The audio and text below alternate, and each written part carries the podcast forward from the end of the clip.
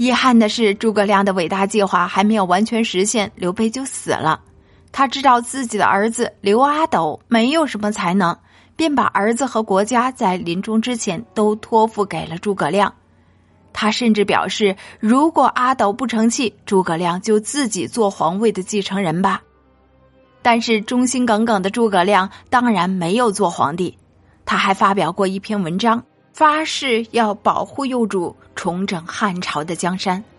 这篇文章叫做《出师表》，后来有很多人读起来还不禁要感动的落泪呢。不过，不管诸葛亮再聪明、再努力，他的北伐行动还是未能成功。等诸葛亮一死，平庸的阿斗便无法应付魏国的侵略，自然是走上了灭亡的道路。魏国灭了蜀汉，但魏国自己也好不到哪里去。曹操的子孙呀，是一个比一个不争气。魏国的大将司马懿，由于率领军队对抗诸葛亮，成了魏国最有势力的大臣。等到他的孙子司马炎掌权之后，他便像从前曹家赶走了汉献帝那样，也把魏国的皇帝给赶走了。司马炎建立的国家叫做晋。现在三国争霸的局面只剩下孙权建立的吴国，历史上称作东吴。他因为有长江作为天险，敌人不容易进攻，所以成为三国之中最后结束的国家。到了孙权的孙子继承王位之后，变得非常的昏庸残暴。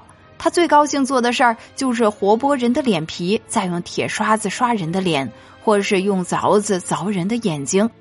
有位大臣中风不能言语，他便将火放在了病人的头上烧，一直把病人烧死为止。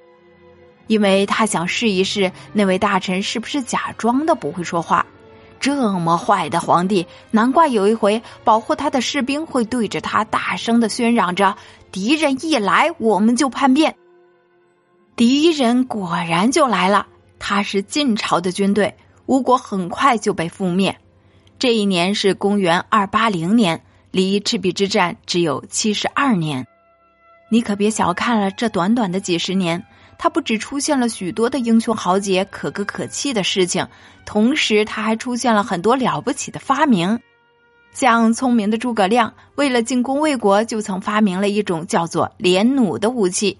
它是一种经过改进的射箭器具，上面装上扳机，扳动它就可以连续射出十支箭。由于它是诸葛亮发明的，因此又被称为诸葛弩。为了翻山越岭、补给粮食。诸葛亮还发明了木牛和流马。木牛是一种形状似牛、是用山区小道运输的独轮车，它一次可以装载一位士兵整整一年的粮食。至于流马是什么运输工具呢？现在已经没有人确切的知道了。总之，这种运输工具的发明确实是解决了不少当时在山区行进中的大困难。